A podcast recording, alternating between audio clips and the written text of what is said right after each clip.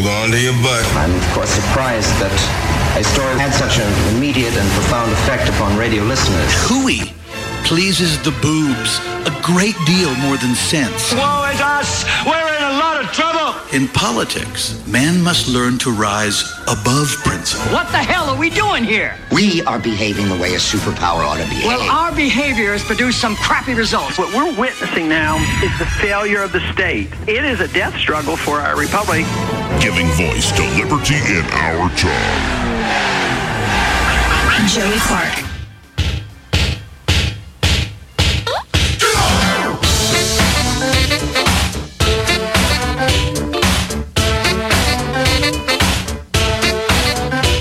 Welcome to it.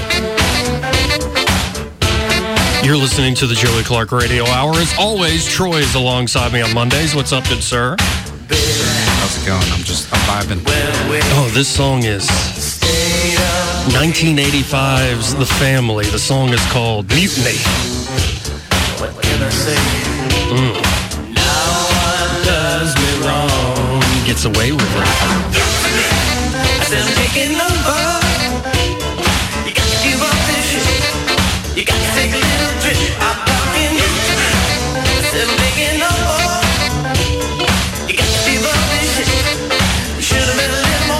Should have been a little more hip. Yeah, I found this album. I I do uh, on Saturdays after I get errands done, fill the car with gas and yeah, make sure all the replays for the station are going to run correctly. I stop by a local record store and uh, do a little do a little browsy browse. yeah, a little you know flip through the vinyls. It's it's a fun thing to do, even if I can't find something. Right. It's fun to do. Right. And I'm flipping through there. Have what just came in and some bins right at the front desk. And I'm flipping through it and I go, Whoa, the family? 1985? And that's essentially a Prince alter ego. He was producing so much material. This is insane. I, and I just listened to an interview with Susan Rogers, who was his main sound engineer uh, throughout the Purple Rain era. And number one, she's saying he's doing a song a day where it would take a regular band at that time a week at least to do a song. But he's doing a song a day. He's creating so much material that what he would do is okay, I'm going to record the time, like Ice Cream Castles. He would record everything, play all the instruments, even do the vocals like Morris Day. Like he'd put on that character and he'd just have Morris redo the vocal track. Same thing with uh, at the time before Purple Rain, it was Vanity Six, but then it was Apollonia Six. Recorded all that music, all the vocals, just had her sing the vocal track. Then had the family, which again wrote all the songs, recorded everything, played everything, then has them sing the vocal tracks, including his girlfriend, I believe, at the time, Susanna. But it's such a good album. So he'd go on tour essentially releasing three albums at once, and he would have a few live bands to play for him. And it's like super producers. Those are the folks I'm interested in, the folks behind the scenes who are writing and making all the music, not the big star up front. Well, before we went to Auburn, you were gonna do that, right? Yeah, and I I recorded a lot. I mean, most of it, in my opinion, looking back, was crap. Me just fooling around too much in my own head. But uh, that computer that I had everything on, that'd be 30, 40 songs. Um, crashed. Yeah. I didn't have it backed up. Didn't have it backed up. Yeah. I bet you felt. Oh, I felt like a big fat idiot. Yeah. Yeah. And uh, I have a few things that I saved, stuff I posted online. Right. And I think you would remember it. Gosh, I'm, the Groove Patriot. Groove Patriot, yes. That was it. Yes, Groove Patriot. I'm trying to think. Here, let me see. We've got YouTube pulled up here. Let me see. I'm just going to go to. Uh, hmm. Uh, I hope heaven. Yeah, this is one. Yeah, okay. I hope heaven finds you. This is one I actually recorded when I came to Montgomery after we I left Auburn and graduated, and I recorded this at the house. I can remember. I wrote it on acoustic guitar.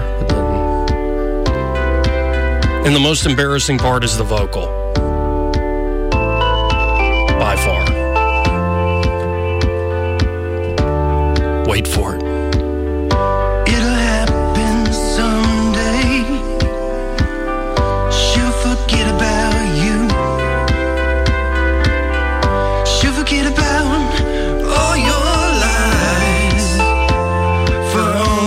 Slice of truth. I swear I miss you from happy days past. It's all right. Back when I always It's not great. I'm just I'm waiting on like like in my mind I'm imagining this oh, as like someone in the shower. and It's gonna be like a Pert Plus oh, commercial. I, I'm getting a Pert Plus vibe out of this. Oh, now I'm not.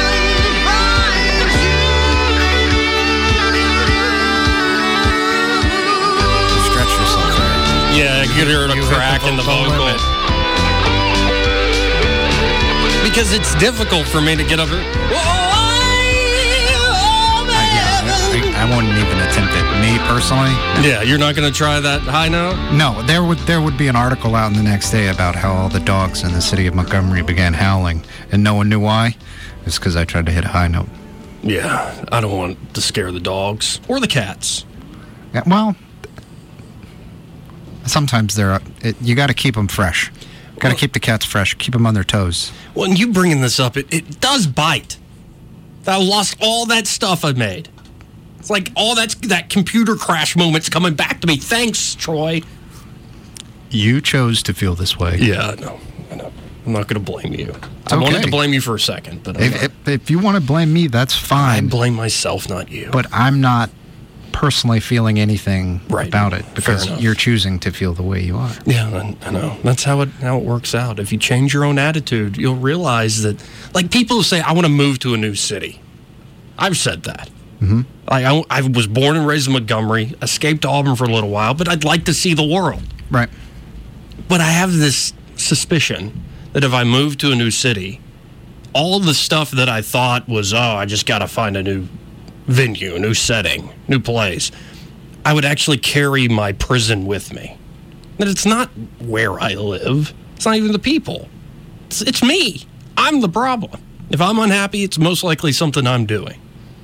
That's true. I think, you know, it's a shame we can't call in the resident expert on this, Stella Stella?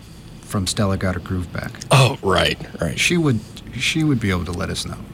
How she got her groove back? No, she would she could give us an insight into the process of not taking a prison with you. Right, right. Because it's uh, it's self-contained. It's like I don't know. Most of my screw ups in life, there are a few things out of my control, but most miserable things in life, like yeah, Joey, you did it to yourself. Like that one girl. I don't want to go into all the details, but when I finally told her off, and I told you that With, I with told an, with an A? yeah, Okay, yeah. and I told you that I told her off, you're like finally, Yeah. because I never want to be the a hole. I don't want to be. I don't want to be the cold or ice cold. All right, all right, all right. I don't want to be that way. You know, that's that's interesting because I get the distinct impression that if you're not emotionally involved with it, you have no problem being that person. Yeah, actually, you're right. Th- that's my deal. Is Because I'm the same that way. yeah. Yeah. Well, I, I was trying to explain this the other night. I'm so committed to commitment that I'm. I have a commitment issues. Here's what I mean. Is that I, when I commit to something, I commit, mm-hmm. even to my own detriment. Mm-hmm. So I think, well, maybe let's give this person more of a chance, more of a chance, and it's like, nope, it's not helping you out, man. Until I You're finally, tearing me apart, Right. Lisa. oh, Lisa, that's such a good name to yell to the heavens, Lisa. anyway, did you watch the Oscars?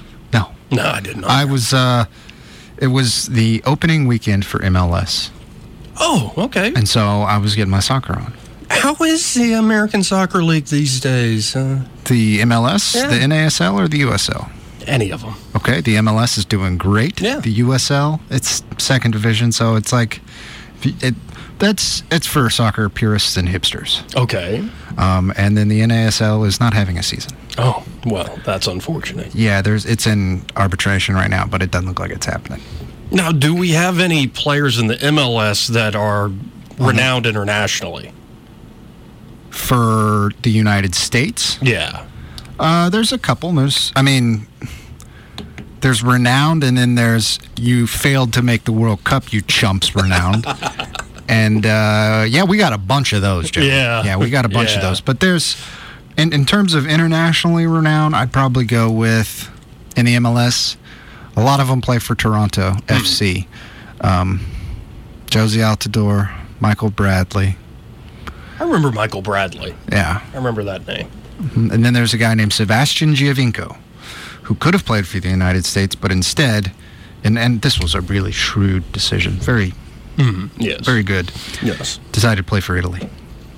Mm. And he's just he's just this tiny little Italian rocket. Yeah, but isn't Italian soccer like the dainty soccer? Like, there's a lot of faking going on. It's on the on the football field. Not, I'm sure there's faking I going on use elsewhere. this I use this word and I want it to catch on, but for some reason it never it never catches on. The word you're looking for is histrionics. really? Yes, there's a lot of histrionics in Italian soccer. However, And the histrionics is kind of a. play acting. Oh, Yeah. okay. So uh, you draw contact and you fall. In basketball, they call it a flop. okay. Mr. Yeah. Mr. Beard, James Harden does it a lot. Hmm. You know what I mean? Yeah. Oh, yeah, yeah. Uh, so there's a lot Rodman of, used to do that uh, beautifully, masterfully for the yeah. ball. He was he was the troll of the '90s. Yeah. Yeah. So in Italian, there's a lot of flops or It's a tr- play well, acting. not more so than in other European or South American leagues, Hmm. or even in um, North American leagues. Their style of football, I'm going to call it football, Okay. is uh, it's a lot more tactical. So the games tend to be more boring because they're more defense based. Whereas in English football, you have a lot more vibrant attack because it's based on speed and athleticism. Now there are some new managers. I mean, if you take a look at Manchester City, they're in first place right now by like 18 points. Mm. And they played Chelsea who won the league last year this weekend and they completed like a record 902 passes. So they they play some really pretty soccer. Okay. Um, and that that's a lot more tactically based than what it traditionally is, which is just oi hoof it off to the tall guy.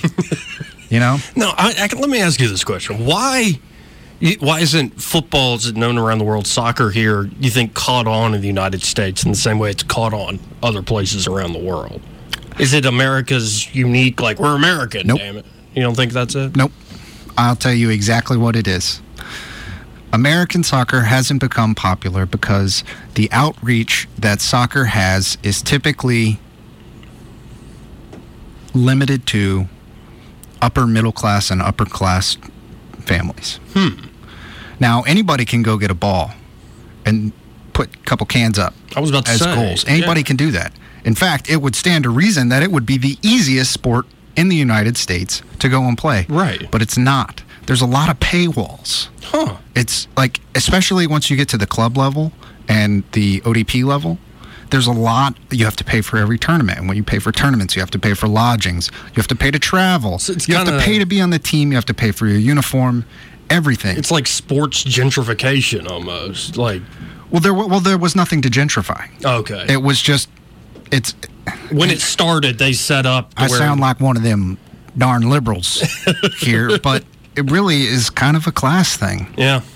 And if we could tap into that resource of lower class individuals or people who are really athletic but don't have access to play soccer because of those paywalls, if we could tap into that, my, Best in the world? my God. Yeah. I mean, it would take, I would say it would take at least a decade. If we started today, it would take at least a decade to see the fruits of our labors, but it would look good. Well, and it makes sense to me because the United States tends to dominate in any team sport other than maybe hockey.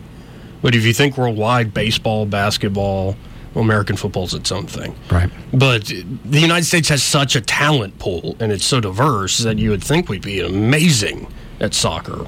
Right. And, and that's why when you look at countries like India with its billions of people, you're like, why aren't you good at this? Right. and that's i mean i don't want to boil it down to the caste system but th- they certainly don't have people who know how to find talent and this is the same problem for us they don't know how to find talent and they don't know i don't want to say exploit the talent but they don't know how to nurture that talent in the right way. Like when jurgen klinsmann came to the united states to coach the us men's national team he said i want our players to not play in mls so all the nationalists and all the people who really they had a huge stake in the mls were like no! Right. Well, we want them to go play internationally because that's where the best players are, and that's where the where they will learn how to be not only a professional but how to give one thousand percent of themselves in a manner of speaking that is different than the one thousand percent of themselves. I would assume that they give on a day to day basis in the MLS. See, this is the one subject, folks. He has many, but this is the one where Troy really gets going. I I, I didn't realize that. You do, though. Yeah, Like, you love football or soccer. You love it. yeah. It, it gives me meaning. Yeah. You still watch? I'm so assuming you just mentioned Manchester City. You're watching. Is the Premier League almost up, or when is that? That's place? that's what Manchester City's in. Yeah. Okay, it's Premier League's going on right now. Yeah, there's uh, nine or eight games left in the season. There's also the Champions League going on, and then not to mention every team has its own sort of local cup, like the FA Cup. Okay. Yeah. Tottenham's doing well. Their rivals, The Spurs. yeah, Yeah. their rivals Arsenal, not so well. They've lost ten games this season. Tottenham, we've lost nine in the last two seasons. Wow. Yeah, Wow. yeah. This That's is a like, it's like boast. it's like an Auburn Alabama thing. Oh, okay. Like that's how intense this is. See, we're trying to translate it to, I think most people here listening, and I, well, I, I mean, I think uh, peop they understand the Iron Bowl rivalry. oh yeah, If I could couch Tottenham versus Arsenal, the North London derby. I don't know why it ended Australian derby. there. Derby. No, it's a it's a derby. Um, careful, Icarus. The sun will melt your wax wings. if I could couch it in terms of the Iron Bowl, it is the exact same, except they're a lot closer together because they're both teams out of North London, not just London, but North London. And there's a huge whole history there. I won't get into it right now because I'm going to get upset. right. But suffice it to say, Arsenal bought their way into the league in like 1913. Those bastards. Let's go to the phones. 272-9228. 272-9228. You're on there. Who's this? Hey, it's Hardshell. Hey, Hardshell. What's up, man? Uh, not too much, and, and this is not what I called about, but I found that last uh, discussion fascinating. Uh, uh, I don't know enough about uh, soccer or European football or whatever to ar- to disagree or agree with Troy. I'm going to take his word for it all. To me, growing up, it seemed like young kids have an interest, and then the older you get, the more that interest is sort of dampened Hmm. by the system, the powers that be, and I think the the the lack of uh, support and interest at the higher levels in America has everything to do with the big three, if you will, team sports having you know a century or more of uh, head start. I mean, there, there's a lot of politics that goes into baseball, football, and, and to a lesser extent basketball. That's true. I was definitely pushed to play other sports, and I stuck with soccer. I know you played basketball and football, Joey. Yeah, I did. Did you ever play soccer? I never did. My brother did. Will did. Yeah. He had a hell of a foot on him for a while. And Yeah. he- I don't know. Well, I'm, o- I'm older than, than both of y'all, I assume. And I, I, I played soccer a little bit growing up, you know, and and I was pushed away from it and toward little league baseball and toward basketball and, and you know, See, but when I he- played uh, Little League Baseball, uh, I got a bad taste in my mouth because it was so political. Because I, my dad didn't like talk up for me with the coach and didn't schmooze the coach. I was quiet. I would always start at the bottom of the lineup of the batting order and end up either first or second in the batting order because it was fast enough to get on base in Little League. And it was just, and every year it was a losing team, bunch of stupid politics with playing the sun or whatever. So I just stopped. Um, same basketball too. I it, I just quit for political reasons. Th- That I, happened I in played club basketball all through high school, but I gave up on the others. But I was, uh, I loved little league baseball, and I was just tremendously mediocre. And I was I was growing up around some really really talented players, so I just you know it faded away for me. I will say I chuckled at the histrionics uh, discussion. We, we do have the equivalent in American football, but it's the uh, place kickers. They're the masters. That if, you, if you if you if you make wind past them, they they're going to act like they were had a bone broken trying to draw that penalty. And nothing against them. I grew up with some of the best in, in the in, in that ever played. But uh, it, it's funny. But that all of that is said, and I'll get off in just a second. Uh, that is not what I, I called about. That song you played, Joey. Yeah, which one? The the one the your song. My song? Yes. Yeah. What about it? What what year did you record that? Uh, let's see. I published it on January 25th, 2014. Really? Yeah. Okay. Because it, it sounded it, it it took me back to late '80s, early '90s. Uh, a little bit the sound. It, it reminded me until you got to the chorus a little bit of uh, Lou Gramm, uh, Midnight Blue, that sort of thing. And then the chorus took a different turn. That chorus But, uh, took the different turn because I was listening to a lot of Muse at the time. So it kind of had Okay, this uh, heavy walk down with the distorted guitar coming in.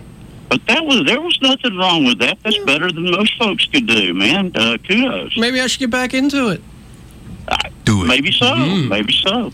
But I, I, I just wanted to say I enjoy that. I could listen to that. That Well, was thank great. you. I appreciate it, Hardshell. I, I was impressed. You have yet another layer to the onion that uh, that I didn't know about. That's that's fascinating. Mm. Anyway, great show. Enjoyed it. Uh, talk to y'all later. All Take care, man. Thanks, Hardshell.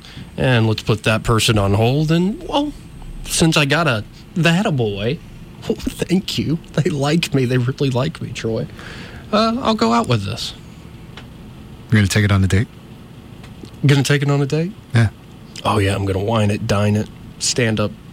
Oh wait, I can't say that. What is it? 69 degrees in here? Oh yeah, yeah. It felt like a balmy 69 in here. But yeah, let's go out. This is me. This is my song. It's called "I Hope Heaven Finds You." Ah, You're listening to the Joey Clark Radio Hour alongside me, Troy. We'll be coming back 272 9228. You want to join in on the discussion?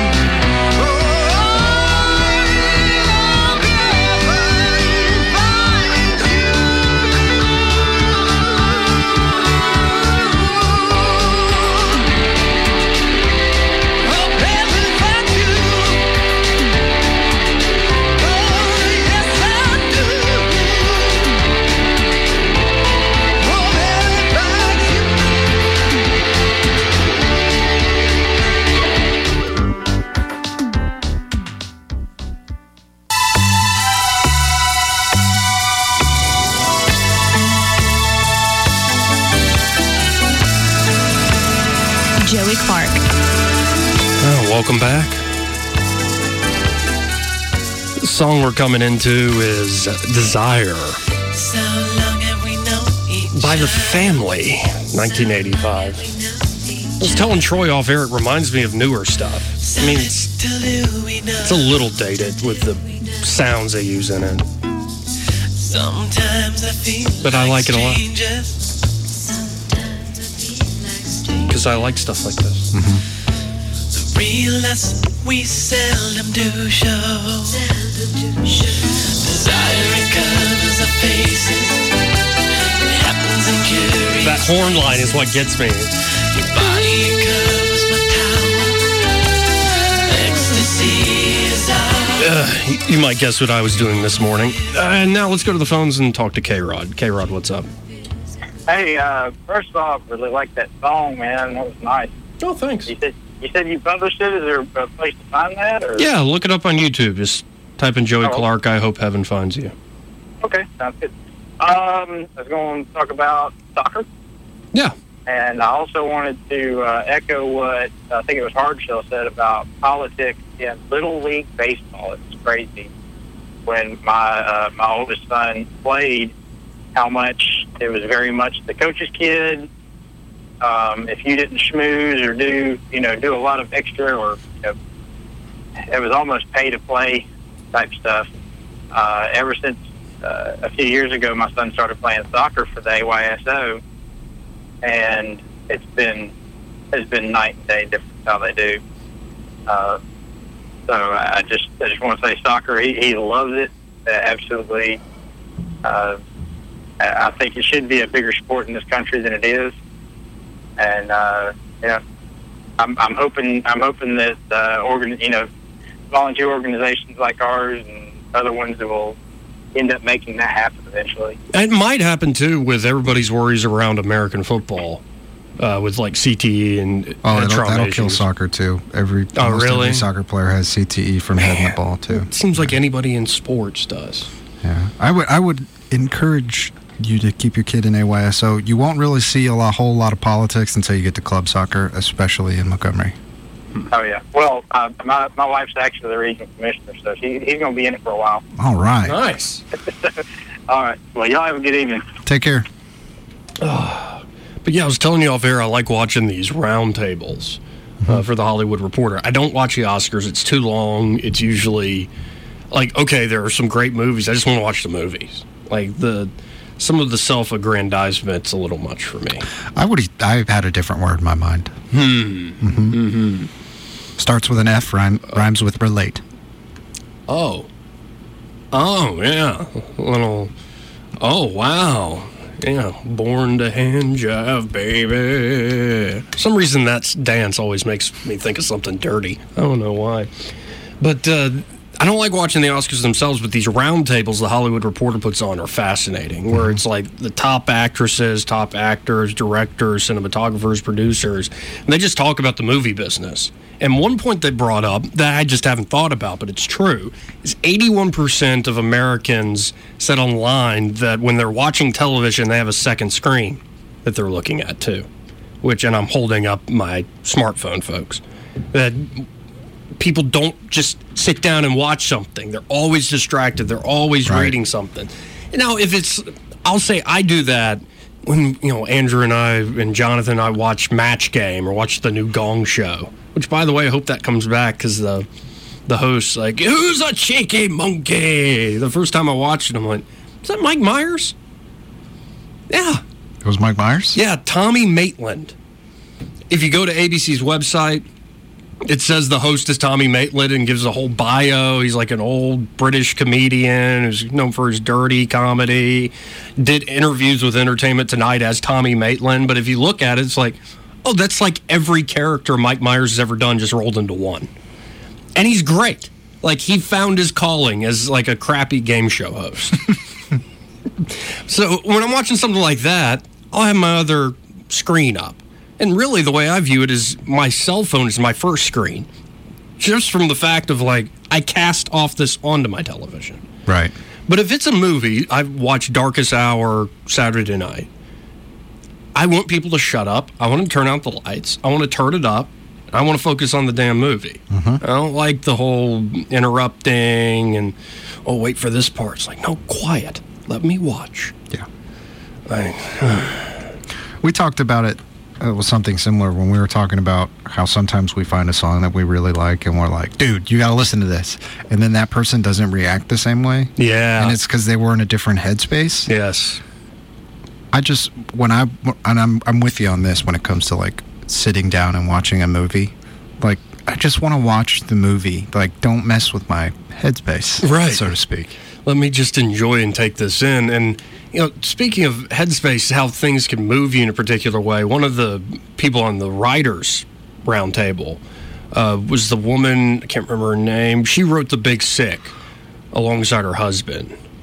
Um, and The Big Sick is essentially about. Uh, it's a little bit about being an immigrant in the United States. In this case, an Indian uh, or no, excuse me, Pakistani. That's quite the mistake. Um, he's a Pakistani immigrant, and what it's like. Like one scene they showed, just a short clip, was like an American white guy sitting down at a lunch table with him, going, "So, 9/11. Like, what about 9/11? It's like I've never, um, never discussed 9/11 with one of, uh, with people. Like you've never talked about 9/11 with people. Do you mean a Muslim? And so there's silly little moments like that, but really the movie's about uh, you know a couple that meets and they're kind of having fun. The guy's a struggling comedian. Uh, and oh yeah, yeah. His name's Kumail something. I'm yeah, like that. Guy. he's great. I've seen him on a few uh, roundtable. Agree to disagree then. Oh, you don't like his stand-up? Oh no, I've never seen his stand-up. I just don't like his Twitter personality. Oh, okay. See, I've never seen him on Twitter. Like he, I saw him do an interview where he talked about how he grew up in Pakistan, and he had never, other than like his mom or aunts, he had never, ever touched a woman, like just a handshake, a hug. It's, uh, Because he was taught that's unfortunate. uh, that if you do something sexually impure, it's like stabbing the Prophet Muhammad's cousin in the back. Some reference to their tradition. So when he moved to the States, he's showing up at this high school as a freshman in high school, and he meets the principal. And the principal reaches out her hand and good to have you here. And he's like, shook her hand, and in his head, he's like, I'm so stabbing the Prophet Muhammad's cousin in the back right now. And I mean, he's he's got a, a nice touch to him, but my point is that the, his uh, wife, it's based on their own life. She got really sick, and so a new couple getting through that battle of a sickness. And they said in real life, the big turning point moment where I knew he was in for the long haul, whether I was sick or not, was he came into my hospital bed, had it pulled out his laptop, and put on Groundhog Day, and they watched it together. In the moment, it meant so much to them. It was like the moment they remembered of they're going to be a couple for life.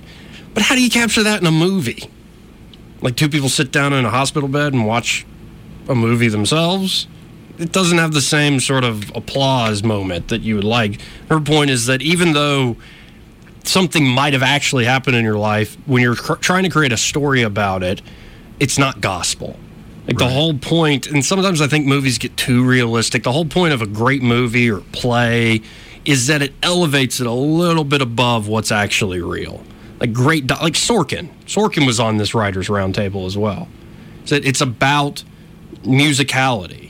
Like Sorkin grew up uh, going to plays in New York that uh, he was even too young to understand, but he remembers as a kid the musicality of how people talk to one another, how dialogue worked.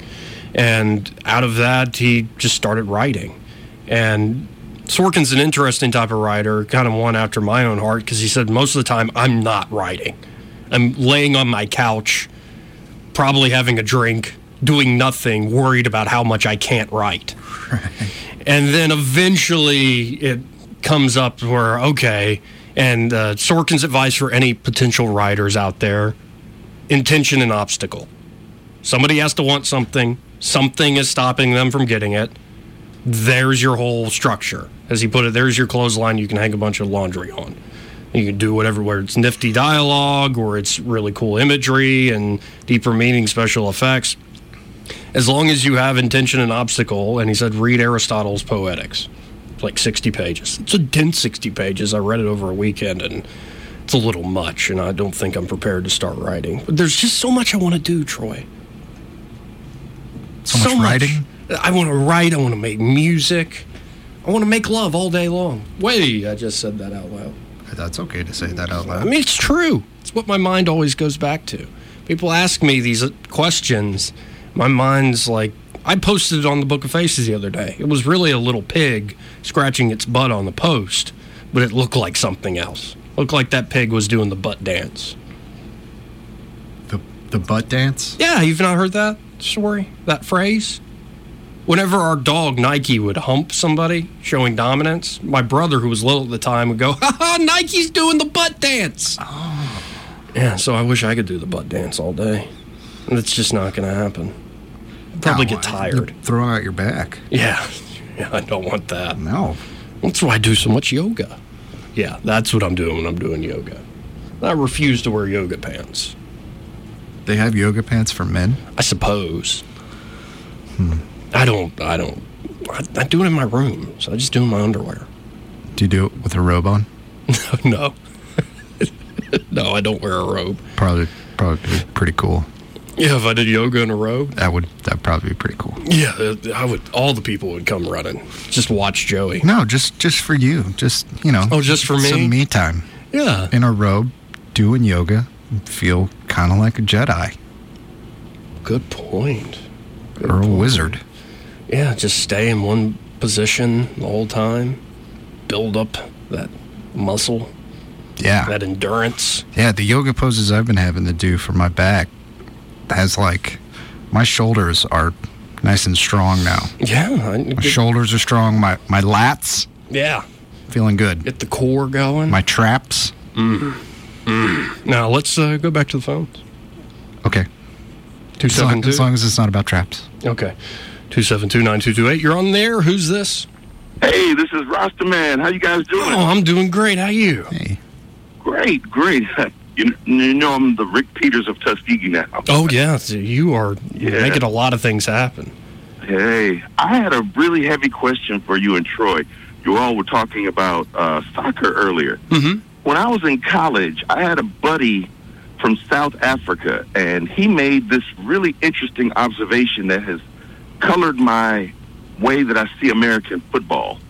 This man was from South Africa, and he said that the soccer teams in South Africa are almost like religion. They're like, you know, just how we do Auburn and Alabama football. He said, but the one cardinal thing is that, that he did not like about American football is how players would trade teams. And it made me look at football in America a, a lot differently. He said that football teams, if you traded a team, your family disowned you. It was like you, there's no such thing as trading. I, I wanted your opinion on that, Troy, about soccer, international soccer like that as a comparison. Because, I mean, do they trade teams in Europe? I mean, do people do change teams? So I, I think he might have been talking about the, the South African League, and, and you find that in a, a lot of smaller leagues. Um, Okay. Because they're they're very very local, very ingrained in the community. And Right. the the only way I could express it, uh, since I, I I'm really I don't know much about South African football, but I can express it in terms of locality from English football. So in London, in the Premier League currently, there's like 12 leagues all the way down to Okay. like the the worst of the worst amateurs. But at, at the top of the table there, the top league in London alone, there is Tottenham, Arsenal, Crystal Palace, Chelsea. Um, then you uh, a team that used to be in the Premier League, but they're not anymore. There's Fulham. These are all teams that are based in London. Now, London okay. is it would it would basically be like if in the NBA, every single borough of New York had a team. Right. Okay, gotcha, gotcha. Um, and so you you you can change teams, but you do not go to your rival. There's this gentleman. I'm going to call him a gentleman because I don't want to get upset. But his name is Sol Campbell, and Okay. he was a rising star in Tottenham. Very good defender, and he went to our biggest rival, Arsenal. And uh, people. People do not like this man. They call him Judas uh, and a whole bunch of other things that are horrible. Um, and that's because he went to our biggest rival and he did it for free he like waited until his contract was it was really sketchy Oh, wow. but but yeah so it would be like if every if in new york every borough had its own nba team that kind of Right. localness Does that? Um, what's that movie? The is it Green Street Hooligans? green street hooligans yep that's another london team west ham Yeah, and that is a that's a fantastic movie. Maybe it's not always like this, but to see how intense some of the fandom can be, uh, fantastic movie. And uh, Right. people essentially have soccer fights. fans- Yeah, soccer fans are very intense. Yeah it's Very intense, it, yeah. it it gets crazy like for Yeah, example I, I was just curious about that. Yeah, I was really curious about them changing teams because this friend of mine said, "Oh, you, you your mother would disown you if you changed teams." You you definitely see that in a lot of the smaller leagues, um, like in the Brazil league or in the Argentinian league, you or in the uh, let's see the uh, the Mexican league has it's a, it's kind of weird because they have two separate seasons, but the the local rivalries there and the smaller leagues are a lot more passionate. Right.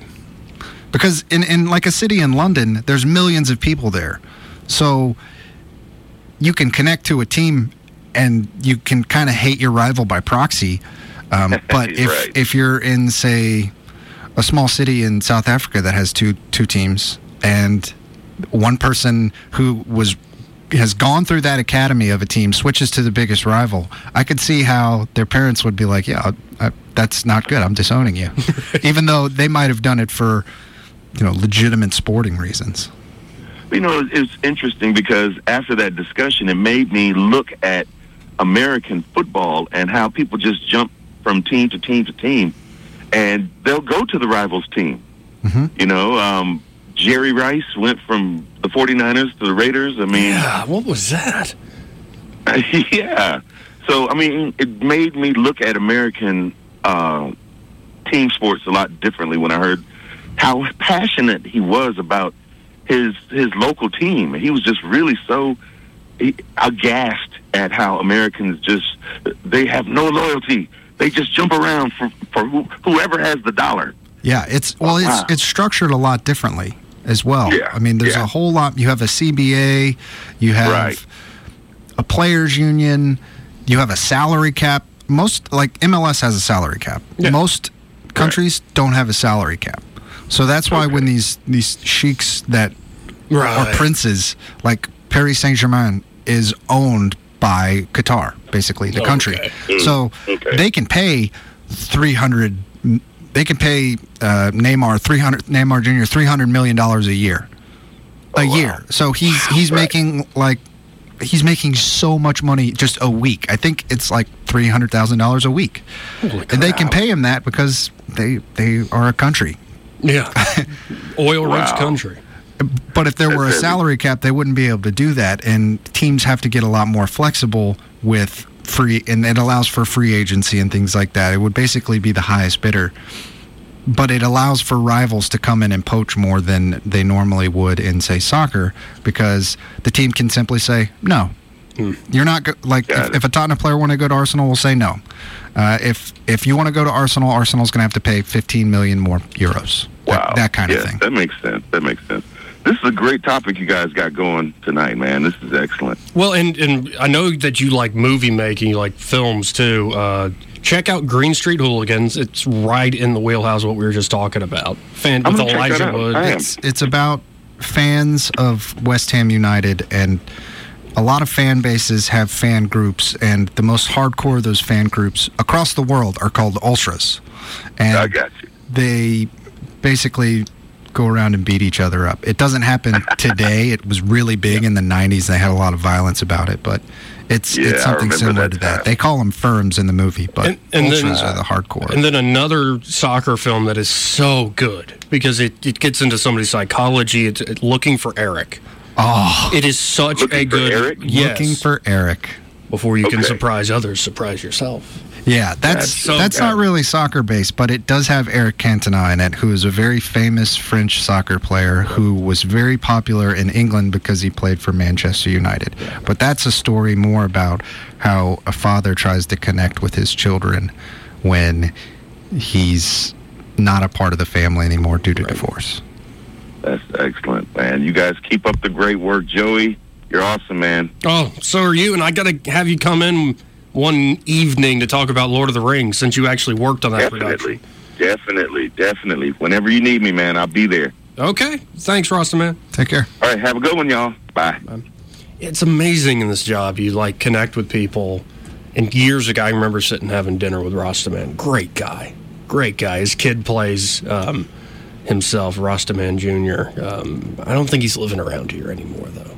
But he plays, writes his own music. Uh, great guy. And yeah, Rastaman worked in, I believe, New Zealand alongside Peter Jackson and the whole crew down there uh, Wow. for the Lord of the Rings films.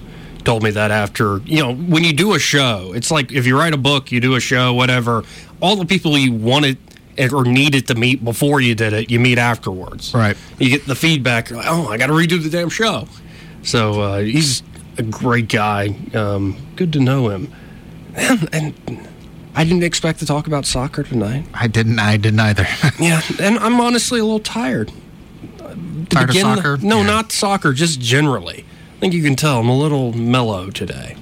I had to wake up early. No, um, it was more like the song I've been playing, Desire. That's why Ah. I'm tired. Yeah, but that's all I'm going to say. that's all I'm going to say. I'm not going to toot my own horn. But we got to, I don't know, I think we should introduce people to our world more, start coming up with some like top tens or maybe fighting about some stuff.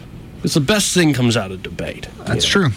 true. So we need some topics. That's true, and it would be hard for you to disagree about anything I say about soccer. Right, because I, I don't know.